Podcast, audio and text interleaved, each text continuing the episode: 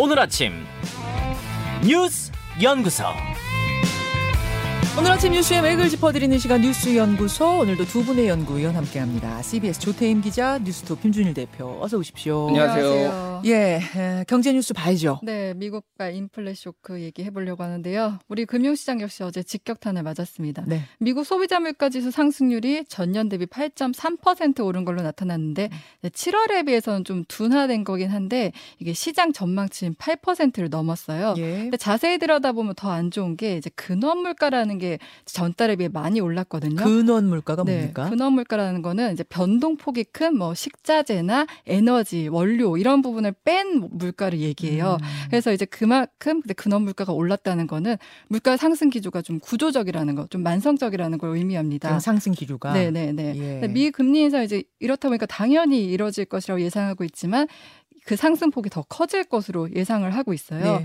당장 다음 주 중반에 미 FOMC가 예정돼 있는데 정책 금리를 최소 0.75% 포인트, giant step은 물론이고 최대 1% 포인트, ultra step이라고 하죠. 1% 포인트 인상할 수 있다는 전망까지 나오고 아, 있습니다. 단번에 1% 포인트를 올린다. 네. 이거는 사실은 정말 현실적으로 생각하기 어려운 건데 네, 네. 요럴 수도 있다는 거예요. 네, 어제 사실 소비자 물가 지수가 나오기 전에는 0.75%가 우, 우세했는데 이제 소비자 물가 지수가 이제 예상을 뛰어넘으면서 예. 이제 1% 전망까지 나오고 있고요. 미 중앙은행이 이렇게 긴축이 강화될 가능성이 커지면서 서울 외환시장에서 원달러 환율은 시작과 동시에 1,395원까지 치솟았다가 음. 좀 이후 안정되면서 최종 1,390.9원에 거래를 마쳤습니다. 예. 네, 원달러 환율이 1,390원을 넘은 건 글로벌 금융위기 당시인 2009년 3월 이후 13년 5개월 만입니다. 네. 환율은 지금 한 달 만에 90원 오르면서 이제 가파른 상승 중인데요. 전문가들은 다음 주 FOMC를 앞두고 원달러 환율이 1,400원 넘어서 이제 연말쯤엔 1,450원까지 어. 오를 가능성을 보고 있습니다. 1,400원? 네. 1,400원을 넘어서 1,450원 얘기까지 나와요. 네, 네, 네. 근데 이제 그나마 조금 나온 거죠. 우리 시간으로 어젯밤 발표된 미국의 8월 생산자 물가 지수가 어제는 소비자 물가 지수고 예. 어젯밤에 발표된 건 생산자 물가 지수인데 이 생산자 물가 지수는 지난해 같은 달보다 8.7% 올랐는데 이게 지난 6월 11.3%와 비교하면 좀 음. 둔화된 수치예요. 그래서 이제 뉴욕 증시도 조금 상승 마감하긴 했습니다. 생산자 물가 지수는 이제 소비자 물가 지수를 좀 선 반영하는 특징이 있어서 아. 좀 이제 주식시장 좀 안도하는 모습을 보인 것으로 보입니다. 자, 김준일 대표. 예. 도대체 어디서부터 이걸 짚어봐야 되는 건가요? 어, 한마디로 지금 상황을 요- 요약하면은 한국 경제가 조용히 작살나고 있다. 뭐 이 정도로 허. 지금 얘기를 해야 될 것 같아요. 예. 단기, 중기, 장기 모든 상황이 다 암울하고 음. 정부의 지금 무대책과 이 무대응을 지적을 안 할 수가 없고 정치권의 지금 안이한 대응도 얘기를 안 할 수가 없는데 일단 환율부터 얘기를 하면은 예. 1,400원이 이제 아직 돌파 안 했지만 넘은 적이 딱 두 번 있어요. 1997년 12월부터 6개월간 그리고 2008년 11월부터 4개월간. 이게 무슨 얘기냐면은 금융위기가 큰 게 왔을 때 두 번 넘었는데 지금 조용하게 넘고 있거든요. IMF 때예요. 예, IMF 때 그때가. IMF 때고 2008년 글로벌 금융위기 예, 때 예. 온 건데 지금 조용하게 넘고 있는데 음. 지금 하는이나 기재부나 얘기를 하는 거는 예의주시하고 있다. 시장 안정을 뭐 대응 조치를 하겠다 말로만 하고 있어요. 아무것도 안 했는데 2008년에 금융위기 때 그 이명박 정부 때 보면 그때 뭐 은행 대외 채무 지급 보증 금융과 외화자금 직접 공급 뭐 40조 원의 구조조정 기금 등등을 마련해서 했고 특히 한미 통화 스와프를 해가지고 환율을 안정시키는데 굉장히 큰 역할을 했거든요. 이명박 정부 때 그리고 문재인 정부 때 한미 통화 스와프 했습니다. 이 정부는 왜 못합니까 그거를?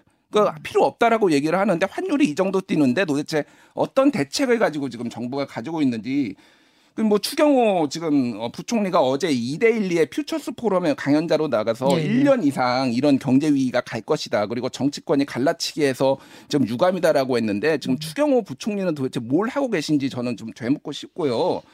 지금 이게 만약에 이렇게 환율이 오르면 수출이라도 잘 돼야 되거든요. 수출 기업은 되거든요. 근데 보통 그래야죠. 예, 수출이 작살나고 있습니다. 일단 대중국 오- 어, 30년 한중 수교 한 이래로 대중국 5개월째 지금 무역 적자가 이어지고 있어요. 이게 근본적인 구조 개편이 있으니까 중간재를 이제 중국이 다 자국에서 생산을 하면서 한국의 중간재를 수, 수입을 하지 않으면서 생기는 문제인데 이거에 대해서는 대안은 있는지도 궁금하고 이틀 전에 지금 미국에서 그러니까 바이오 기업에 대해서는 이제 네. 국내에서만 생산을 한다라는 이런 행정 명령을 했어요. 음. 그래서 지금 전기차 같은 경우에는 국내에서 생산한 전기차한테만 지금 천, 어, 한 천, 천만 원 정도, 7,500달러 보조금 준 거.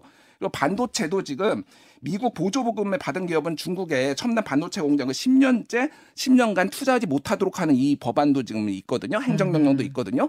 그러니까 지금 전기, 전기차, 반도체 그리고 바이오 산업까지 이를테면 삼성 바이오로직스나 SK 뭐 사이, 사이언 바이언스 이쪽 그 기업까지 지금 다 영향을 받게 됐는데 정부는 지금 모든 거를 다 뒷짐지고 아무것도 못 하고 있습니다. 이런 상황에서 미국 자국 중심주의로 가고 있는데 심지어는 대만에서 7조 달러를 한국에 그 투자를 하기로 있었어요. 원래 글로벌 웨이퍼스가. 예. 근데 미국에서 그거를 채갔습니다. 그래서 대, 음. 한국에 투자하기로 한 거를 미국에서 갔는데 그거를 지나 러몬도 상무부 장관이 언론에 나와가지고 한국 거 채갔다라고 하면서 굉장히 자랑스럽게 얘기를 했거든요. 네. 그 한미 동맹 동맹을 중시하고 이렇게 챙기는 그거는 어디 가고 지금 미국한테 뒤통수만 맞고 있어요. 근데 도대체 정부는 뭘 하고 있는 건지 이런 지금 부글부글 끓고 있는데 지금 안덕근 통상교섭본부장이 이달 초에 가가지고 미국하고 이런 문제 풀기로 했는데 미국이 심각하게 보고 있다 이런 얘기만 18차례 반복을 했지만은 도대체 미국이 심각하게 보고 있는 징후는 전혀 없습니다.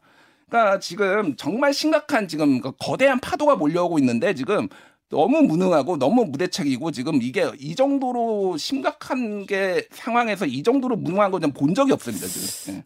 아, 김준희 대표가 굉장히 좀 쌓였던 게 많- 많으셨던 것 같아요. 랩하듯이 속사포로 이 경제에 대한 지금 문제점을 지적을 해주셨는데, 그러니까 결국은 미국의 인플레이션 감축법, 사실 그런 것도 그렇고, 막 두루두루 우리가 강점을 보이는 분야에 있어서 지금 이 보호막을 치고 있는 거 아닙니까? 이- 그 부분에 있어서 좀 뒤통수라고 표현을 하신 건데, 우리 대통령이 미국을 곧 가요. 가서 뭘 좀 풀 수 있을까? 여기에 좀 기대를 해보고 있는 거 아니겠습니까? 조태임 기자. 그렇죠. 근데 이제 지금 상황이 사실 그렇게 녹록진 않아요. 앞서도 미국이 뭐 우리나라 방한해서 삼성전자도 찾고 현대차도 방문하고 했지만 네. 그 뒤에 이어진 게 이제 인플레 감축법으로 나오고 했, 다 보니까 사실 뭐 윤 대통령이 풀 수 있으면 풀면 좋겠지만 음. 사실 지금 바이든 대통령 중간 선거도 앞두고 있고 그렇죠. 그렇다 보니까 그렇게 녹록지는 않은 더 상황입니다. 자국 보호주의, 네. 뭐 자, 자국 무역 보호주의로 강하게 가고 있는 걸 네. 뚫어낼 수 있을까? 우리가 외교 로 지금 뚫어내기 좀 늦은 건 아니냐? 뭐 이런 이야기도 나오고 있는 와중인데 아무튼 순방기를 좀 봐야겠습니다. 그리고 오늘 경제 이야기는 2부에 2부에 인터뷰로 준비돼 있습니다. 다음으로 가죠. 네, 가처분 심리 공방. 예, 에, 이준석 전 대표가 올라왔어요. 네. 그래서 어제 신문에 참석을 했죠. 네, 네. 그 국민의힘이 개정한 당원 96조 1항 그 비대위 설치 요건인 비상 상황을 정의한 이 조항인데요. 이 조항이 적법한지를 다투기 위한 어제 가처분 신청에 대한 신문이 있었습니다. 네. 앞서 국민의힘은 추석 연휴 전인 5일에 이 비상 상황에 대해서 최고위원 4명 이상 사퇴 혹은 거리로 구체하는 내용의 당원을 개정했는데 네. 이 당원 개정안이 지금 현, 정- 현 정진석 비대위 출범 근거가 됐죠. 그러니까 조금 이걸 나눠서 생각해 봐야 되는 게 어제 있었던 신문은 당헌 개정을 좀 그 효력을 중지시켜 주십시오 한 요청에 대한 신문이었던 네, 거고 네, 네. 28일에 있는 거는 정진석 비대위의 효력을 중지시켜 주십시오에 대한 신문인 거죠. 네, 맞습니다. 그래서 이제 어제 있었던 그 당원 개정에 대한 겁니다. 이제 양측의 주장을 좀 정리를 해보면 우선 국민의힘은 이 당원 개정이 정당한 절차에 따라 이뤄졌다는 점을 강조했는데 이번에 좀 새로운 법리를 주장했어요. 음. 그러니까 당원에 대한 문제 제기를 하려면 당원의 자격이 있어야 한다. 그러니까 이전 대표는 지금 6개월 당원권 정지 상태로 가처분을 신청할 자격이 안 된다는 얘기입니다. 아 이게 바로 당사자 적격성 문제라는 네네. 거군요. 당원이 정 당원권이 정지됐는데 어떻게 당원 그렇죠. 개정에 대해 이래라 저래라 할 수. 있느냐? 그러니까 원고 적격이 없다 이런 얘기입니다. 근데 이전 대표 측은 이 자격을 문제 삼은 데 대해서 학생이 정학 처분 당했다고 해도 학생은 여전히 학생이다. 음. 복귀할 수 있는 범위에 당원권 정지에 불과하다 이렇게 반박을 했고요. 어. 그리고 또 이 당원 개정이 이전 대표만을 겨냥한 처분적 조항이라, 조항이라고 주장을 했습니다. 음. 그리고 이 개정한 당원을 개정 이후부터 적용하는 게 아니라 배현진 전 최고위원 등이 사퇴했던 그 과거 상황에 적용했다. 그러니까 소급 적용했다는 점을 지적을 했습니다. 예. 결과는 아까 말씀하신 대로 28일 이후에 나올 것으로 보이는데 그 재판부가 28일에 정진석 비대위를 무효로 해달라는 그 사처분 가처분 신청에 대한 신문이 예정된 만큼 네. 그 이후에 결론을 내리겠다고 밝혔습니다. 정말 운명의 하루하루를 보내고 있는 국민의힘과 이준석 대표인데 김준일 대표. 예. 어, 어제 뭐 어제 그 저 새 비대위 네네. 정진석 비대위 출범도 하고 음. 다 비대위원 꾸려서 또 이준석 전 대표는 법원 나가고 이런 모습 보면서 어떠셨어요? 일단 모든 게 다 28일로 수렴되고 있다라고 말씀드릴 수 있을 것 같아요. 다음 주 수요일 28일. 예, 다다음 주죠. 다다음 주. 아, 다다음 주. 예, 예. 왜 그러냐면은 지금 그 4차 가처분 신청에 대한 신문도 28일로 연기게 됐잖아요. 그래서 이번에 한 거하고 그때 하 신문을 같이 합쳐가지고 지금 법원이 결론을 낸다라는 거거든요. 그렇죠. 그러니까 정진석 호도 사실상 한 2주 운명이 유예됐다 이 정도로 평가를 할 수 있을 것 같아요. 만약 네. 가처분이 인용이 될 경우에 네. 지금 4차 가처분 정진석의 직무 정지를 요구한 4차 가처분 신청이고 5차까지 낸다고 합니다. 이준석 대표가 5차는 비대위원 한 명 한 명한테 또 건다는 거예요. 지금 아, 정진석 비대위의 비대위원 예. 발표 난 게 그제니까 예, 예. 아직 못 채 못 걸었던 거 건다. 이준석 대표 오니까 한번 물어보시면 될 것 같고 네. 28일에 또 뭐가 열리냐면은 윤리위가 열려요. 음. 그날. 그러니까 이준석 대표를 또 징계해서 뭐 탈당 권유, 제명 뭐 이런 게 또 나올 수 있을지 네. 이런 것도 봐야 되고 지금 경찰 출석 조사 같은 경우에도 지금 내, 내일 16일로 지금 언론 보도로 알려져 있는데 제가 어제 이준석 대표를 만났는데 경찰에서 일방적으로 발표를 한 거래요. 그래서 지금 내일 출석을 안 할 가능성이 높고 다시 지금 일정을 조절 조율 중인데 이 즈음에서 출석할 가능성도 높아요. 자, 예. 그거는 오늘 2부에 어, 이준석 전 대표 인터뷰가 전격적으로 잡혔습니다. 예. 그래서 7곡으로 오늘 내려가는데 내려가기 전에 뉴스쇼에서 어제 신문을 마친 뭐 소감을 비롯한 그동안 이제 쌓인 이야기들 인터뷰를 좀 하고 7곡으로 내려가는 스케줄을 짰어요. 2부에 이준석 전 대표를 직접 이 스튜디오로 어, 초대를 해서 얘기를 직접 들어보죠. 예. 김준일 대표는 이 결과가 어떻게 나올 걸로 뭐 지금 다 뭐 개인적인 의견입니다만 어떻게 예상하세요? 잘 모르겠습니다. 솔직히 진짜 모르겠는데 법원의 일관성을 생각을 한다라면은 저는 인용될 가능성을 배제할 수 없다. 왜냐하면은 그 황정 같은 재판부에서 지금 같은 거 사건을 심리를 하고 있잖아요. 음. 본질적으로 처음에 판결 내렸던 결정문이 그 치유 하자가 치유가 됐느냐 당원들이 뽑은 당 대표가 어, 권한을 침해받는 거예요. 당원들의 권리도 침해됐다고 얘기도 했거든요. 그게 지금 다 하자가 치유가 됐느냐를 봤을 때는 좀 우려되는 부분들이 분명히 있고 그건 지켜봐야 될 것 같습니다. 예. 자, 주태임 기자. 네. 아, 민주당 상황 좀 전해 주시죠. 네, 이재명 대표가 지금까지 본인을 둘러싼 사법 리스크에 대해서 말을 아껴왔는데 어제 처음으로 입장을 밝혔어요. 예. 정부가 야당 탄압, 정적 제거에만 너무 국가 영향을 소모하지 마시라 이렇게 말했는데 정적 제거라는 말이 네. 이재명 대표 입에서 나온 네, 거예요. 네.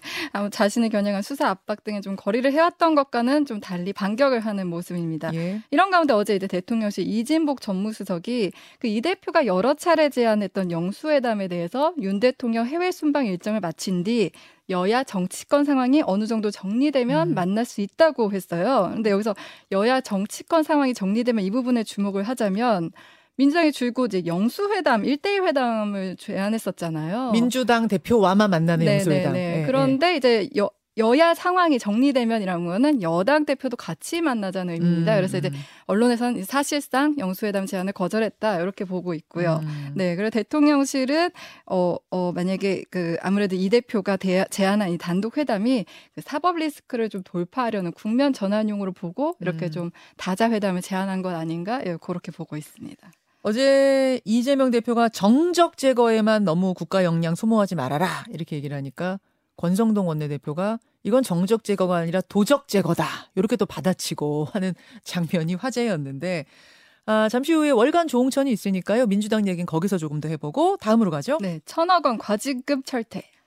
구글과 메타에 대해서 과징금을 부과하는데 네. 그 액수가 천억 원대. 네, 맞습니다. 개인정보보호위원회가 구글에 692억 원, 메타에 308억 원의 과징금을 부과하기로 결정했는데 왜 과징금을 부과하느냐? 그러니까 구글과 메타가 이용자들의 동의 없이 개인정보를 수집해 광고에 활용했다는 이유예요. 그 얘기를 다시 하자면 음. 제가 뭐 어디 뭐 예를 들어 제주도 여행을 검색했는데 그 다음부터 계속 제주도 숙박, 제주도 비행기 이게 광고가 따라다녀요 음. 맞아요. 가는 곳마다. 누가 저를 지켜보는 것 같은 느낌도 들고 이게 구글 구글의 작품이었어요? 네, 구글과 이제 메타가 다른 앱에서 활동한 정보들을 수집하고 분석해서 이런 맞춤형 광고를 제공을 했던 겁니다. 음. 그런데 이 과정에서 이용자들에게 명확하게 알리지도 않았고 네. 또 사전에 동의도 받지 않은 게 확인됐어요.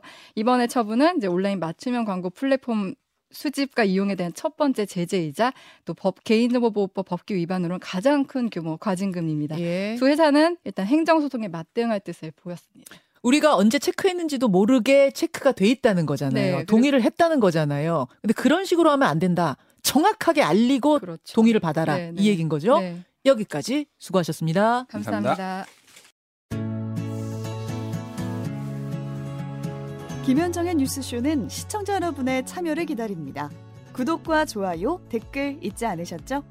알림 설정을 해두시면 평일 아침 7시 20분 실시간 라이브도 참여하실 수 있습니다.